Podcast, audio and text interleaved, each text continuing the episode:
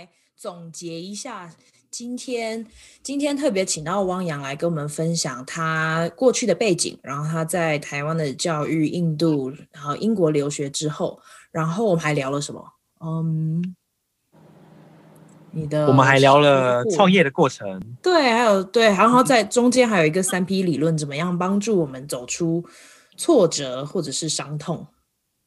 是，对，所以我觉得回到我们今天的主题，嗯、改写。我们终于要终于要讲改写悲剧 结局的能力嘛？对，所以我就很很直接就把那个呃命题讲出来，就是我们要怎么改写悲剧结局的能力呢？就是如果这个剧本是这样子的话，是我觉得大家是有办法把那个剧本改写的，无论你透过三 P 理论来告诉自己。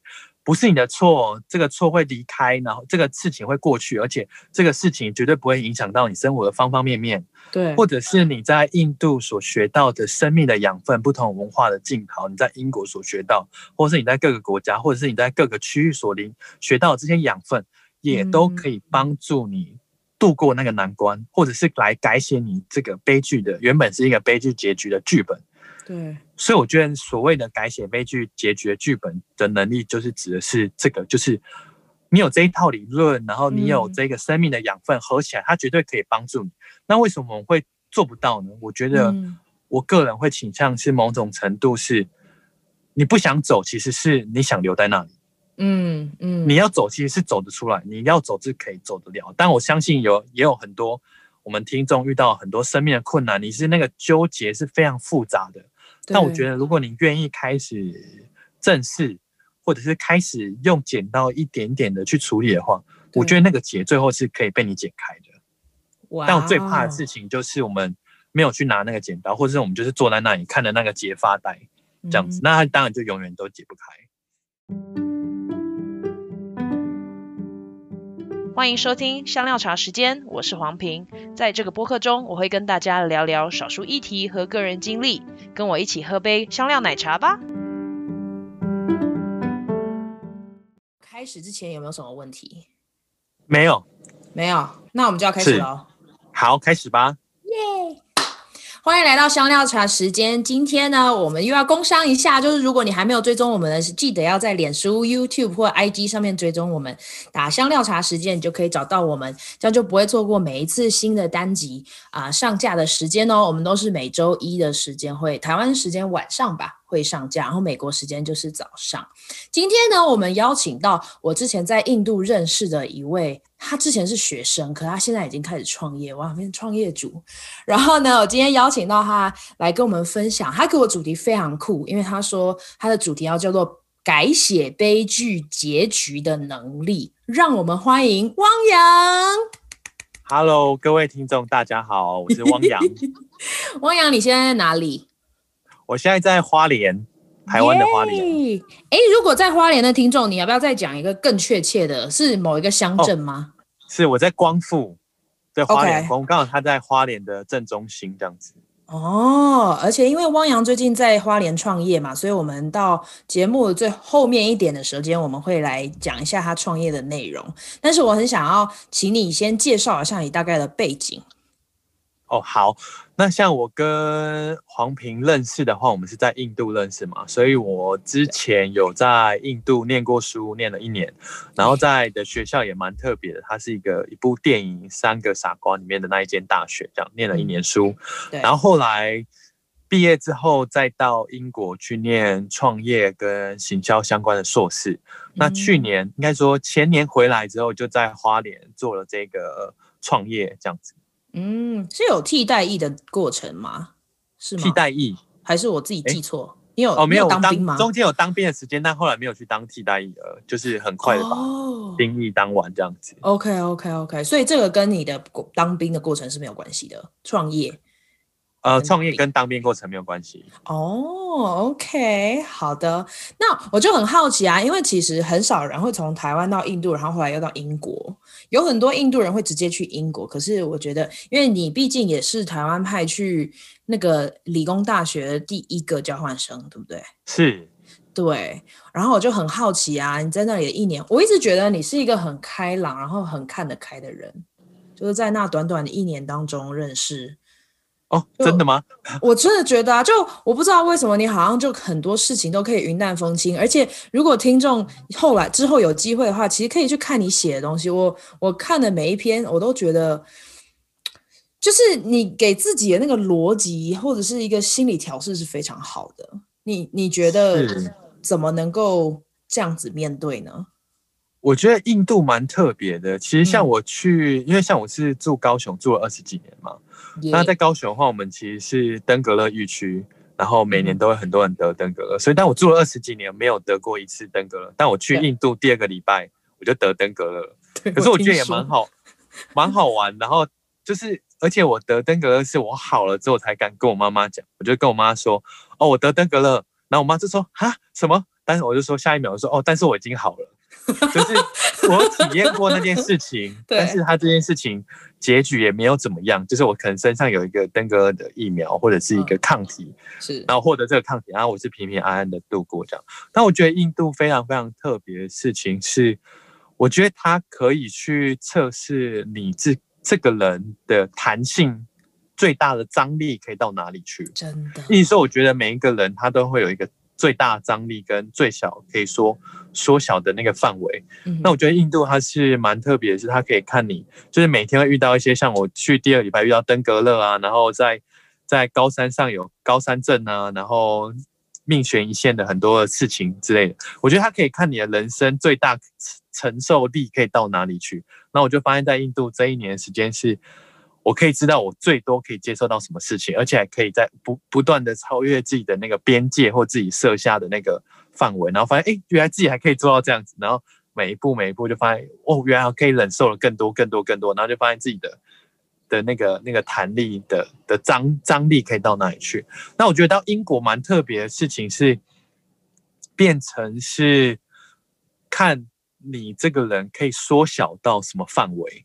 所以我觉得透过印度的这一年，是我知道我最大可以张到哪里去。然后透过英国的念书的这两年，是我觉得我自自己该大概知道最小可以缩到哪里去，这样就变成知道自己的一个人格或者是特质的一个范围的的界限，这样子。嗯，哎、我很好奇，哎，就是回到刚刚印度啊，就是你有没有生气过啊？就是因为有很多鸟事，真的会让我很。生气，所以你就你刚刚说他会训练到一个很大的弹性，然后我自我真的同意，而且很多台商都会同意你说的。可是我一直很好奇，就是你有真的被戳到那个点吗？如果要我老实说的话，嗯、真的没有。但我会，所以你本身也是很有弹性的人呢。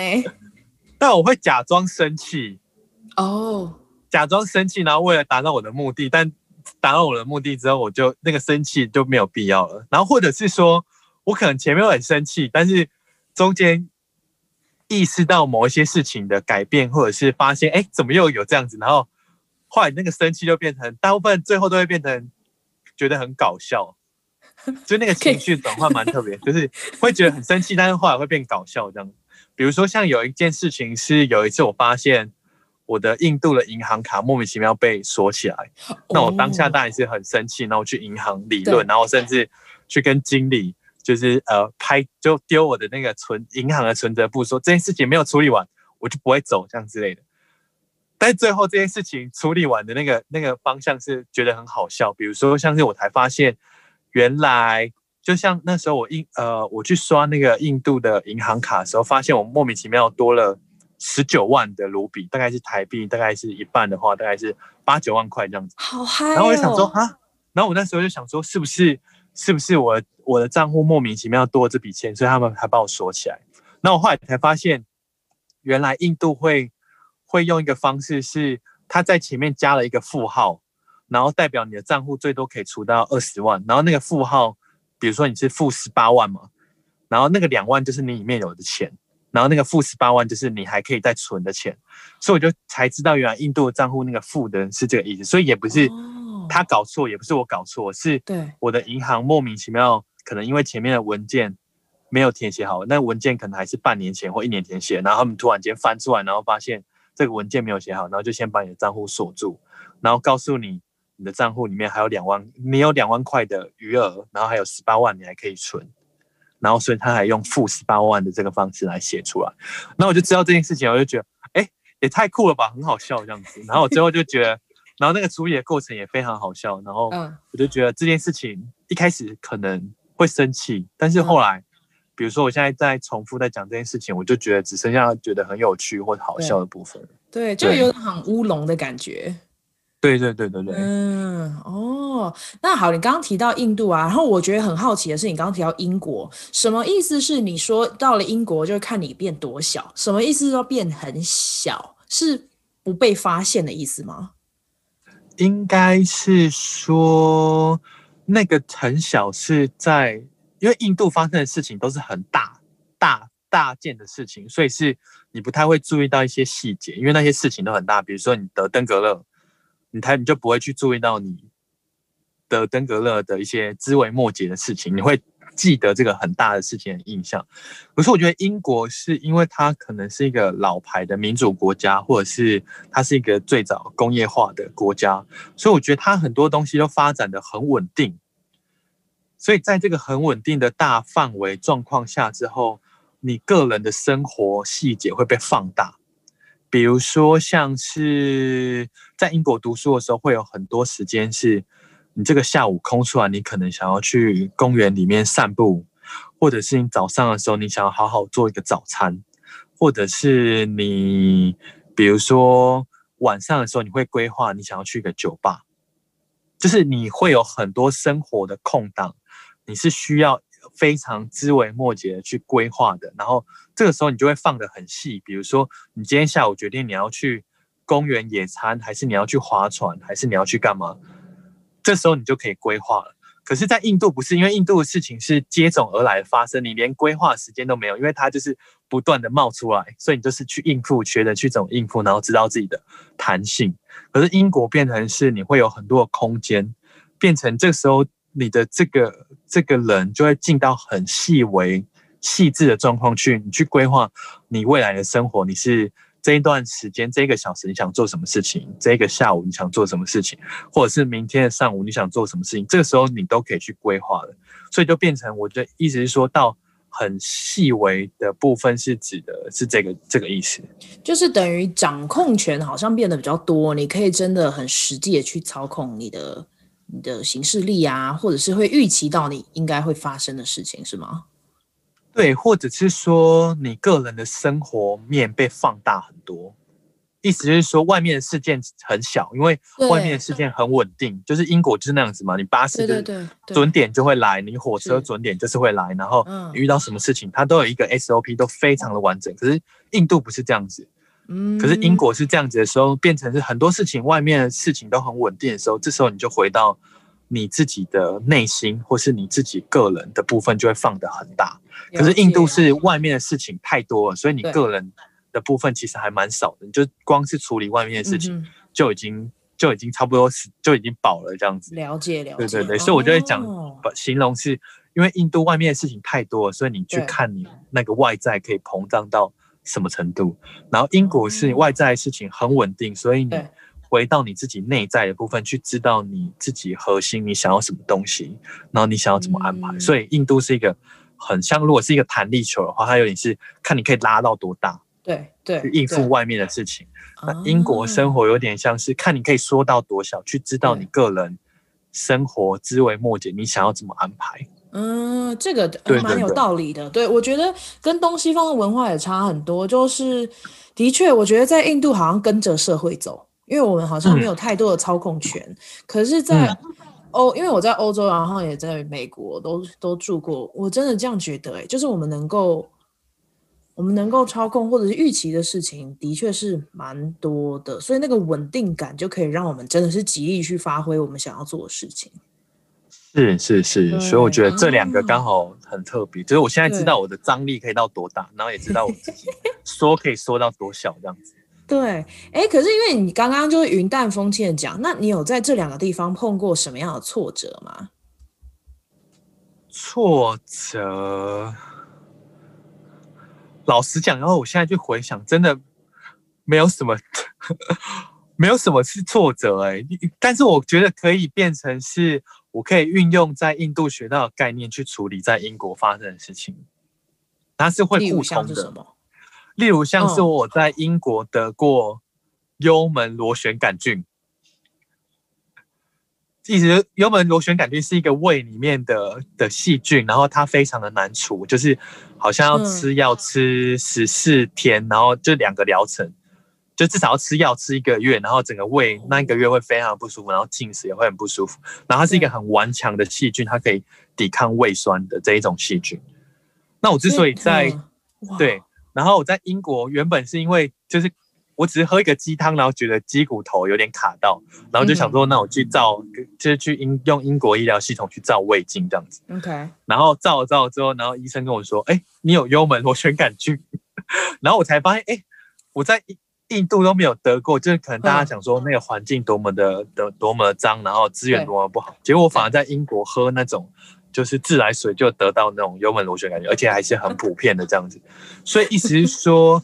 因为有在印度应付这种，呃，突如其来或者是什么登革热啊，有的没的这种病，变成我在英国的时候很稳定，就是即便我可能不知道英国的医疗系统或者是他的医院是怎么安排，可是即便得到这个这个症状，我也是一步一步去处理，然后适应就了解他们的系统要怎么处理这样的病，然后也跟然后医英国医生就跟我说，哎，我是第一个看到照胃镜照这么开心的人。对，你就跟我说的很像啊，因为我就觉得你很淡定。那我觉得那个淡定其实应该是在印度学到的。OK，或者是我我的人格特质本来就有这个淡定，可是在印度里面被强化的的很坚韧这样子。嗯，哎、欸，我很好奇，因为我记我还蛮印象深刻的，有一次是你好像到了十二月，就是年底嘛，因为我们是跨一个学年的，然后你就跟我说，哦，你们家人想你了，所以你就飞回去了。哦，对，所以，所以你在英国也会做这样的事吗？我在英可能机票比较贵一点点，我想一下，英国，哎、欸，有哎、欸，英国我也是，哎、欸，英国我大概是中间回去两次，也差跟印度差不多。好多次哦！等一下，不是也才一年的硕士班吗？呃，英国快待了，待了快两年。Okay, okay, okay. 可是我同学回去了更多次，他们回去三四次吧。为什么有这么多的机会跟时间可以回去啊？他们好像像比如说，他们圣诞假期就会回去。那我就觉得，哎、oh.，圣诞假期不是应该在欧洲最好玩的吗？啊、但他们就会选择回台湾这样那我也没有去问为什么，但我就觉得，哎，是他们就会那个有假期就会回去这样子。所以对你来讲，家人也是一个很重要的后盾，是吗？我觉得我家人给我蛮大的弹性的是，我想做什么事情，基本上，呃，我都先斩后奏。然后先斩后奏，意思是说，我觉得这个意思是说，因为我已经成年了嘛，我应该做我自己的人生的规划，然后我也并且为这件事情负责。那我觉得有时候很多人去跟选择跟家人讲是。他可能没有办法承担这个责任，所以他想要分担给大家。意思是说，哦，我跟你讲，所以你可能这件事情你多多少少也负了一点责。那我觉得我自己选择个人做决定的的原因是，呃，我觉得我个人做这个决定，我就是会对这个决定负起全然的责任。我也不会因为说，哎，当初是家人叫我去的啊，或者是什么，然后你们也要负一些责任，我就比较不会有这个这个想法。然后我家人也是完全可以接受我做的任何的莫名其妙的决定或者什么，对啊。嗯，我会问这个问题是因为其实也有另外一个去印度的的 Clement，他就问我同样的问题，因为他认为家里给他的就是他们会一直问。尤其像是我们做出这种我们要去印度的这种决定，通常是比较少人走的一条路。可是他的家人会会带来给他一些压力。然后我自己的家人，因为我也是女生，我是女生，所以就他们、嗯、他们会很担心。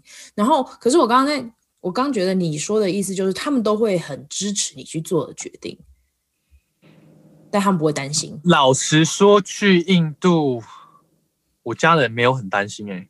哦。没有很担心，原因可能是第一个，他们也不是真的了解有多危险，然后那个状况是怎么样？因为大家，哎，你说要问台湾人，你知道印度吗？或者是你知道那边有多少人口吗？然后他们文化怎么样？其实没有几个人会知道的。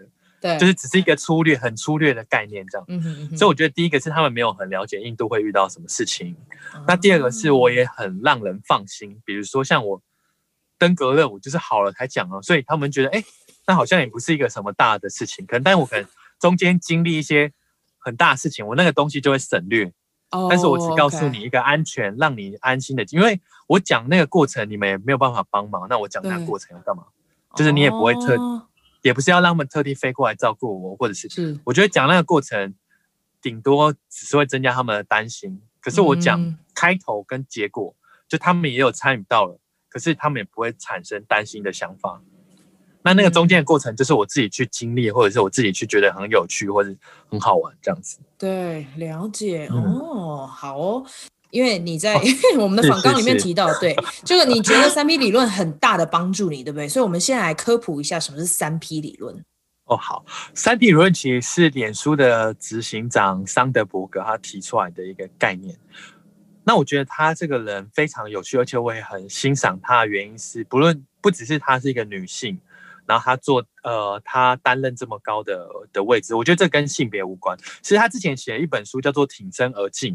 然后那本书是跟整个女性讲说，你在这个环境底下，你应该要，比如说开会的时候，你要坐到第一排啊，然后坐到最前面，然后疯狂举手，去让自己在这个社会的框架里面被重视。这样，我觉得他这本书写得很好。但第二本书我觉得更精彩的事情是，他用他个人生命的经历去讲他的故事跟他的人生的经验。那这个生命的经历就是他的前，他的老公。突然间心肌梗塞离开了，然后他去来讲这件事情。那我觉得很特别的事情是，呃，你作为脸书的执行长，呃，营运长，应该是很多人梦寐以求的工作。然后你遇到这件事情，就是你当然可以讲你那些光鲜亮丽的生活，你每天处理了多少亿的的预算，或者是做了多少的专案。可是我选觉得他第二本书更有趣的事情是，他非常的。Detail 的讲，她怎么面对她老公突然间离开的这件事情，然后在这件这本书里面，它叫做呃，我印象中叫 Option B 吧，就是选项 B，就是你永远有一个 B 选项可以来执行。嗯、那里面就最印象让我深刻，就是他提到这个三 P 理论。那他就举例来讲说，第一个 P 就是英文的话，我后面再补充，但我就是记得他的中文是讲的事情是第一个 P，可能是指的是。呃，我们常常遇到一些挫折的时候，我们会 personalize，就是把这些问题个人化，觉得是我自己的错。那很明显，比如说她跟她老公出去，然后回来只剩她一个人，然后她就面对小孩，她当然会觉得这个事情是她自己的错。可是她老公其实发生这件事情的时候，是她在跑跑步机，然后突然间就晕倒，然后晕倒之后撞到，然后就错过抢救的黄金时间，然后她发现的时候已经来不及了，这样。然后她就说，她在这个这个这本书里面就讲说，她老公其实每年或者是每个月都有固定去做那个呃所谓的对健康检查。对。然后她就她直接用了一句，她说：“如果健康检查专业的医师都没有发现到这个问题，那他是学经济学专业出身的，我怎么可能会发现呢？”然后我就觉得，哎。真的蛮有道理的，欸，哎，就是如果连最专业的医生都没有发现他有这个心脏方面的问题，是，那我要把这个丈夫的死怪到我自己身上。我是学经济学，我是学法律专业出身，我怎么可能比那些医生发现呢？所以很明显的事情是，这件事情虽然很悲伤，然后我们也会第一个时间就是觉得这件事情是我的错。可是如果我们很理性的去想。这件事情的时候，其实她老公的死跟她一点关系都没有。那个是那个是，然后但是我们会因为遇到一些挫折或者是事情的时候，我们会很快的把这件事情归咎到自己身上，嗯，然后说哦，这就是我个人所犯的错，这样子。这是他第一个 P，然后我就觉得哇，非常精彩。那第二个 P 可能是讲到呃。我有点忘记那个英文是用什么，但我觉得是讲的是持续性，就是永久的持续的这个，应该是 P E，就是永续的那个概念吗？就是他说发生这件事情之后，呃，她以她误以为她老公离开之后，她当下当然很悲伤嘛，嗯，然后他就说他以为这件事情会成为一辈子的伤痛，然后再也走不出来了。然后他就说他过了一段时间之后回到公司去开会的时候，然后她前面当然是觉得说，哎。我老公都离开了，我来这边开这个会，然后每天讨论这个这个报表什么什么意义，就对我人生有什么意义？但她说某一个瞬间，她突然进到她平常开会的模式之后，她忘记她老公失去了这个悲痛了，就是进到某一个瞬间之后，她回到她恢复她自己的生活之后。他发现他自己是可以走出来的，他是不用一直都沉浸在那个湖，像是如果我们举例来讲，是那个湖湖水的最深处，对，他可以回到水面上去呼吸的，恢复到他平常的生活。所以这个代表这件事情，即便可能很悲伤，但他也不会是永久不离开。他有有一天，你可以有这个能量，你是可以，他他所形容是，你是可以踢用力踢，然后离开这个湖。湖水的最底下，然后来到这个水面上呼吸的，哦、所以我觉得他这个第二第二个 P A 讲的非常的好。对，对。然后第三个是第三个 P，应该是我印象中是讲的事情是，呃，有时候我们遇到一些挫折或者是问题的时候，我们可能会觉得我遇到的是我老公突然离开的事情，可是这不会影响我在工作上的表现啊。对，这个不会影响我跟朋友的相处啊。嗯，这个不会，应该意思是说，我们发生了一些挫折，我们会觉得它好像是一个像是一个颜料一样，沾下去之后它会无限的扩散。但事实上，它就只会局限在那一件事情，它并不会连带的去影响你很多的事情。嗯，对，这是他第三个，嗯，有点像是他生命中的那个伤痛，因为他丧夫嘛，那个伤痛。是单一事件，那就是当然，我们可能会一直认为说，哦，这件事情就会影响到全部其他的我们生命的领域。可是其实他他觉得这是个缪斯吗？就是并不一定会影响。应该是说，人作为一个人，你有选择，有办法让他不影响的。嗯，所以我觉得那个三 P 理理论有一点点像是疫苗，就是你每每发生一件。事情的时候，我们会觉得是个人的错，嗯、然后会觉得这个错一辈子都走不出来，对，然后会觉得这个错就是会影响到我生活的方方面面。比如说举例来讲，像比如说像我们最近高雄有一个小，就是一个高中生他被霸凌，然后那个影片有放出来这样子，那你有可能会觉得这个被霸凌是我自己个性的问题，然后也有可能觉得这个被霸凌的过程会让我未来的高中三年。就是整个生活都不顺利，然后可能会觉得这被霸凌的这个过程会影响到我的考试，影响到我可能交往的对象，甚至影响到我家人的生活。但我觉得在这个三 P 理论下，桑德伯格用了最最伤痛的这件事情，他用他自己失去老公的这件事情告诉我们，这些事都不会发生。所以我觉得应该是说。你遇到一件事情的时候，你可以先用这三批来打一个疫苗，就是这件事情不完全是你的错，可能真的就是别人的问题。对。那第二件事情是，这件事情即便发生了，它也不会影响到你的生活的方方面面，它可能只是一个在一个范围而已。就工作上就是工作上的事情，感情上就是感情上的事情，家人上就是家人上的事情。然后第三个是，即便这件事情。扩散出去影响之后，他也不会是一辈子的，他就是一段时间你就会走出来了。嗯，然后他用了伤失去老公的这件事情，是一个非常非常悲痛的事情。如果他说我都可以走出来了，那大家应该也可以走出来。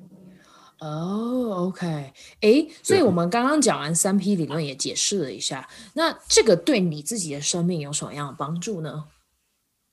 应该是说我在个性上会是比较，比如说遇到事情，我会是我自己啊，会比较容易反省自己。那我那个反省自己，有时候可能会变成自我苛责，或者是或者是过度的要求自己。但我觉得这三 P 理论就蛮像是一个疫苗一样，帮我打了一些呃强心针吗？对。所以我觉得变成是可以让我在处理面到面对一些状况的时候，我可以很好的去知道这个事情的本身，而不会被那个情绪所绑架。这样子了解。所以你生命中有发生什么样重大的事情，嗯、然后需要用这样，就是需要克服难关吗？我觉得也不用到重大的事情。我觉得，嗯，不论无论多大或多小，这件这个三 P 理论都可以发挥它的效用。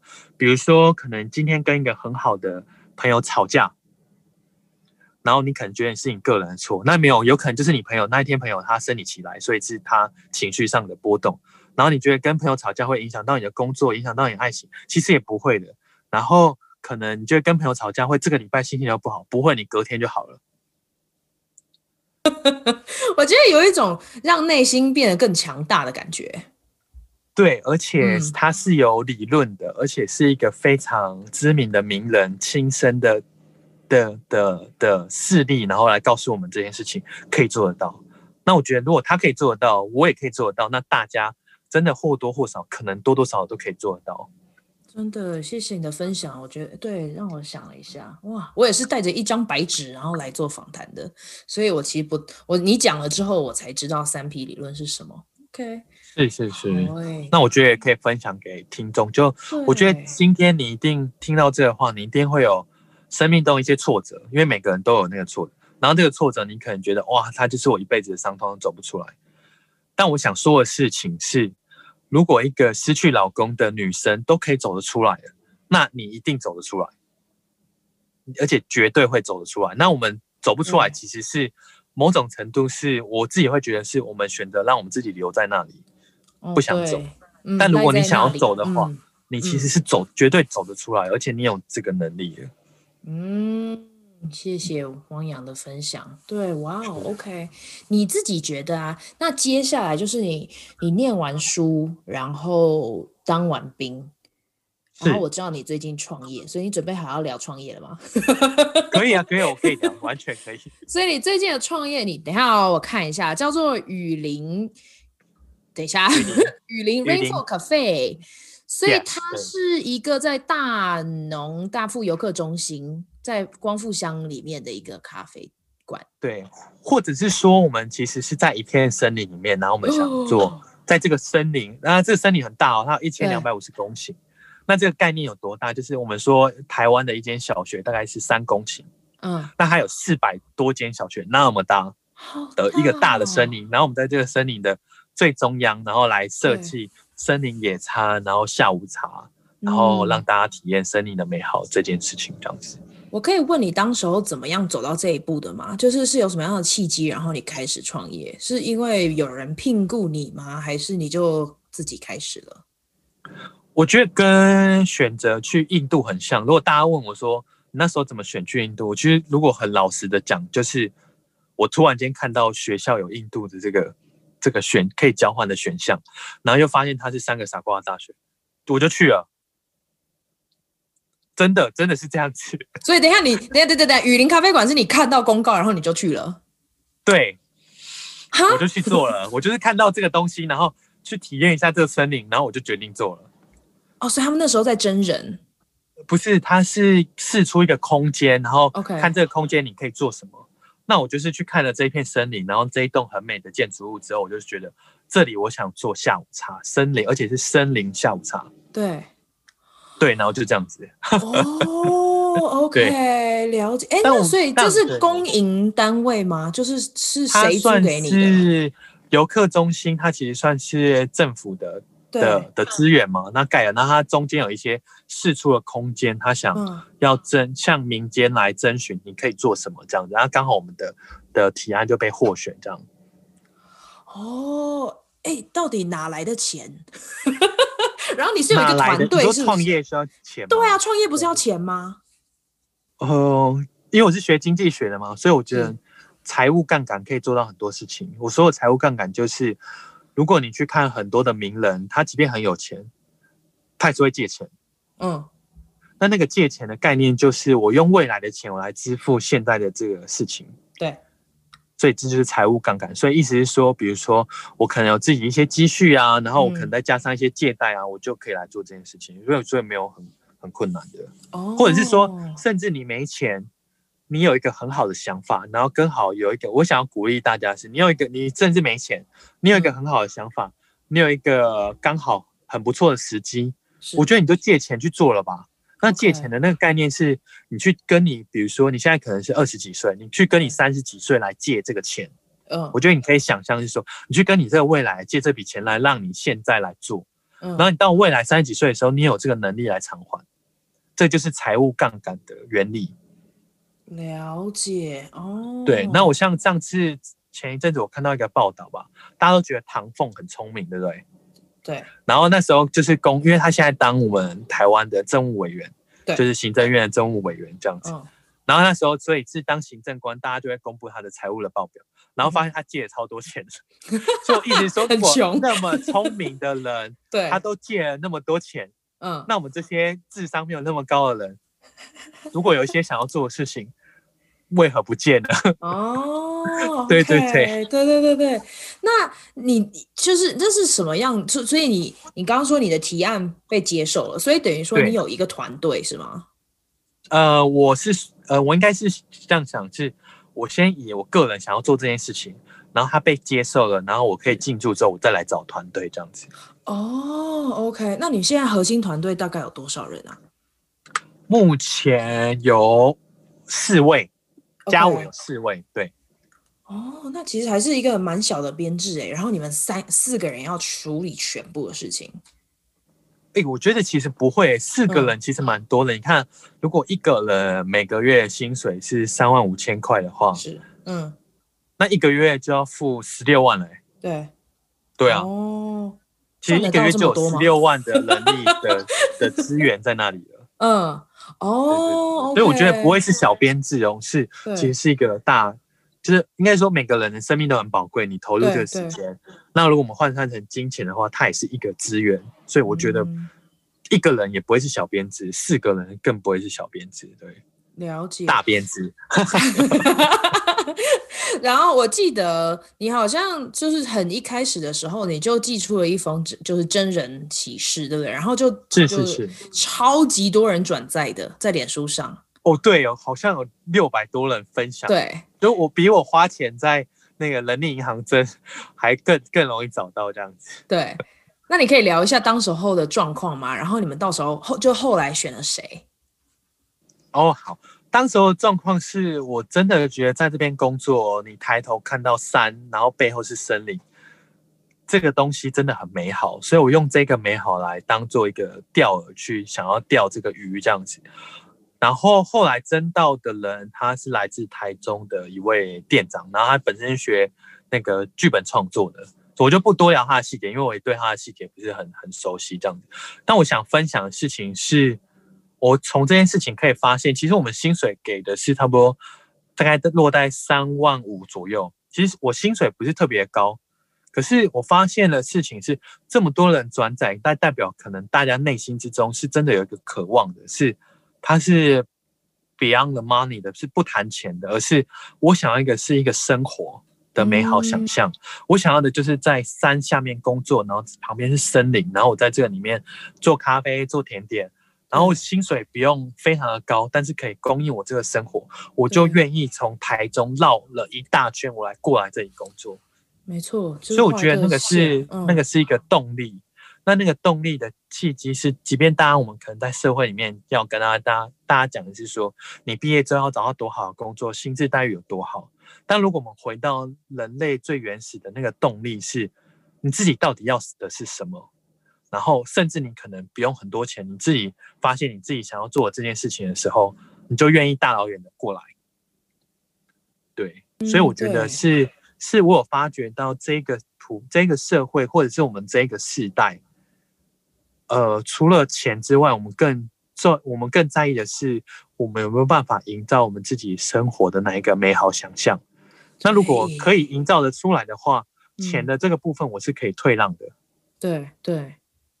然后那个美好生活想象是有引起大家的的共鸣的，所以才会这么多人分享，而且是免费的分享，而且是那种就是我现在有工作，我就说，然后大家会觉得哦，好想辞职去他这边做的那一种感觉，所以一定不是钱的原因，然后也一定不是我这个人的原因，一定是我 某种程度接触到了大家。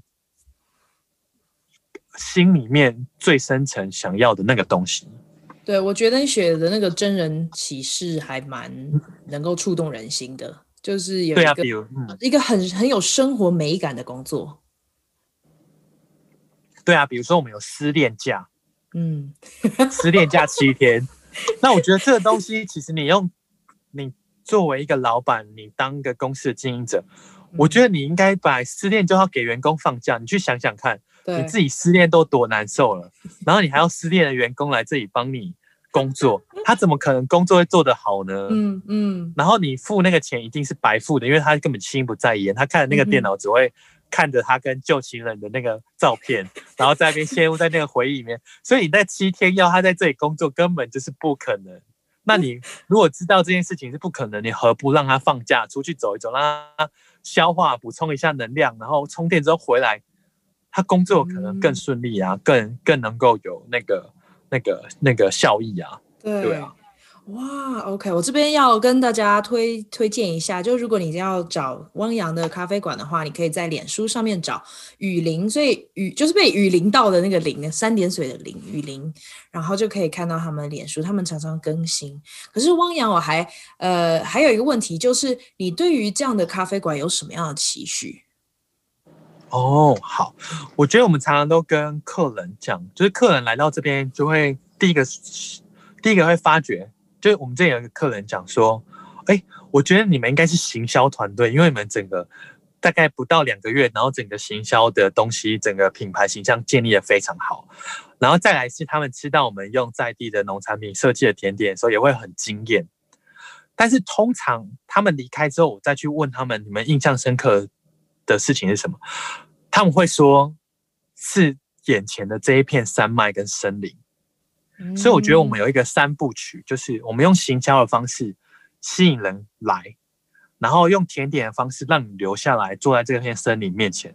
但最终我们想要卖的是这个森林。对，我们想要贩售的是这个森，就是是这个森林的美好让你有印象。嗯、那我们的行销它只是一个手段，我们的甜点它也只是一个手段，最终是你你跟这个大自然的这个互动。所以，我们有一个三部曲，就是我们第一部曲是行销，让你来，然后用甜点把你留下来，但最后你印象深刻、嗯、最深刻，你带着走的是你这个这个森林，森林的美好回忆。对，你在大自然里面感受到那个美好回忆，或者是你在工作繁忙的时候，你愿意沉淀下来，吃吃好吃的东西，然后眼前是一大片的森林，对，你自己某种程度就被疗愈了。哦，好想去哦！所以听众们如果想有时间的话，其实可以找个周末去一下，对吗？是是是。嗯，哎，还有啊，你们工作即使好，团队其实你觉得它是蛮大的，那你们的工作的风格、合作的风格是什么？因为我很好奇，就是因为你经过了前面三国，就是台湾、印度跟英国的不同的熏陶，这样子的一个经历，对你在经营一个团队有什么样的影响？哦，我觉得绝对是有的，是指的是，因为我觉得每个国家跟每个国家本身它有自己的文化特性，嗯，所以意思是说，如果我可以在英国用到我在印度学的那一套来应对我在英国发生的生病的事情。那我在台湾更可以运用我在印度学的跟在美英国学的那一个文化的东西来处理我在台湾面对到的困难。所以我一直讲的事情是，比如说像大家会觉得印度人很爱跳舞，或是你去到中南美洲，大家都很会跳舞，然后可以在那种大自然或者是在那种公共空间，就是运用那一种感觉来解放自己，然后让自己沉浸在那个里面。所以意思是说，那为何在台湾不行呢？所以我一直是想讲的事情是说，如果你在印度的那个环境里面曾经感受到那个那个舞动的魅力的话，你其实，在台湾里面，你也可以同样同样的复制出那个东西出来。所以你也不会因为觉得台湾人比较不爱跳舞。然后你就不跳舞了，而是你在台湾也可以跳舞，而且是运用你在印度可能在印度所学的印度舞啊，或者你在中南美洲所学的 Salsa，然后把它复制到台湾这边来。所以意思是说，那我觉得那个文化是可以借用的，就是指的是想要想要这个这个可能跟大家会让大家比较有点模糊。我在试图的把它讲得更清楚，就是你可以在台湾变成一个印度人。或者你在台湾变成一个英国人，你就不受台湾这个文化包袱所束缚住了。所以也就是你在经营团队的时候，是很希望大家能够带不同的文化或者是不同的风格进入团队的经营里面。应该是说我在经营团队的时候，如果遇到一些瓶颈或者是困难，我就会想想印度人会怎么做。英国人会怎么做？嗯，中南美洲人会怎么做？所以我就比较不受限。我是台湾人，说我是台湾人应该怎么做？哦、比如说台湾人要的问题，要、嗯、要注重礼仪啊，然后有习俗啊什么的。对。那我今天是一个我如果是一个外国人，印度人来到台湾，我根本就不知道这些东西，我还是可以生活的很好。所以意思是说，我遇到一些瓶颈的时候，我就会跳过去说：哎，如果是印度人，他会怎么做？嗯那如果是英国人，他会怎么做？嗯，然后我就比较不会受到那一些包袱，所以变成是那些东西都会成为我的的的养分，然后指引我来处理一些困难的东西，这样子。嗯，非常有趣。我觉得你刚刚讲的就是你希望能够跳脱一个既有的框架，然后用不同的角度去看不同的事情，好的或者是可能是困难啊等等，然后这样会有不同的火花可以来处理这些事情。对。嗯，OK，好。然后在我们快要结束之前，还没有什么别的要分享给我们听众的呢？有，我想要分享的事情是雨林咖啡。我们之所以会叫雨林，嗯、而且不是那个热带雨林雨林，其实是从英文这这个名字 rainfall 来的。嗯、对。那我觉得 rainfall 这件事情非常的美好，就是它就是一个雨突然间降下来的过程。所以我觉得雨降下来，它不会只是，就是你不会看到雨，就是。下在外面，然后中间这一区不下的，除非你是台风眼，所以雨下下来是绝对是整片整片大地式的这样下下来。所以我们希望我们的甜点，就是不论我们可能人会有好恶，会喜欢什么东西，然后不喜欢什么东西，我们会好恶非常的明显。可是雨是不会的，它降下来，即便它讨厌这一块地，它还是会下雨；它喜欢这一块地，它还是会下雨，就是不会谁比较多，谁比较少。所以我觉得我们甜点想要运用这个下雨的概念，就是不论我今天是你是什么人，你是好人，你是坏人，我喜欢你，我不喜欢你，我们都提供一样品质的甜点，然后希望你来到这边，你可以被疗愈，然后你可以吃到这个甜点很舒服这样子。那我觉得，因为我本身是基督徒，那我们在圣经里面也有讲到一句话，就是太阳它会照好人，也会照坏人，下雨。它会下在好的地，也会下在不好的地。那我觉得我们就是运用这一个概念，就觉得那个 rainfall 一大片的这样子下下来的那个感觉，就是不论谁都可以来到这个地方，都可以吃到我们的甜点，都可以被这个森林疗愈，都可以在这边带走你想要带走的东西。这样子，我觉得我们取这个名字是想要运用的是这个概念。嗯有，你直接把我拉进了某一种意境里面，就你真的会说故事哎、欸，就很有美感的一个人。是是吗？谢谢。对啊，就是就是你很容易在讲某一些事情或譬喻的时候，就会帮让我们让我啦，至少我会直接进入到那个，因为我刚刚就在开始想。哇，整片雨下下来，然后就是那种森林里面有多美好。然后我觉得你给了一个信息是非常棒的，就是不管谁来到，你都会提供一个是品好的品质的的甜点或者是服务，然后他们都可以享受到一个大自然的美好。是，就是这样子。啊、哇塞，那如果听众想要找到你，他们要怎么找？除了雨林咖啡馆之外，雨林咖啡馆之外，那另外一个就是你可以。脸书上搜寻我的脸书就叫汪洋这样子。嗯，对，汪洋就是汪洋大海的汪洋。对，汪洋大海汪洋。然后就有时候我会分享，比如说我在工作上遇到的一些事情啊，嗯，或者是生活小事啊，然后我是怎么，我常常就会，比如说我可能在台湾创业遇到问题的时候，我可能有时候就会把在印度的事情拉进来做比较，然后英国遇到的事情拉进来，然后我就会混在一起，然后谈。对。对，那我觉得这个东西就是你生命的养分啊，因为你有经历过这些事情，所以你在处理事情的时候，你常可以运用那些养分或者是过去的连结，来帮助你处理现在的问题。那再加上我们前面所讲的那个三 P 理论的时候，又可以让你是，应该说又可以让你呃卸下一些重担。嗯，所以你有卸下了重担，然后你又有生命又有这么多养分来协助你。处理问题，我觉得你会处理的很好的。哇，真的很谢谢汪洋今天的分享。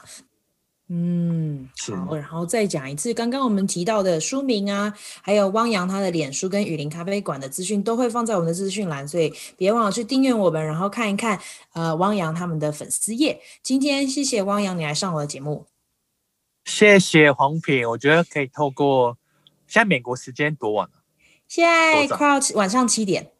哦，对，我觉得可以透过我在台湾，然后黄平在美国，然后我们一起在过去我在印度。的这个共同生活的经验，嗯、然后促成这一次的访谈，让我重新回想我生命的历程，然后 给希望对大家有一点点些微的帮助，这样我就觉得非常的开心，这样子。耶、yeah，谢谢，谢谢黄平，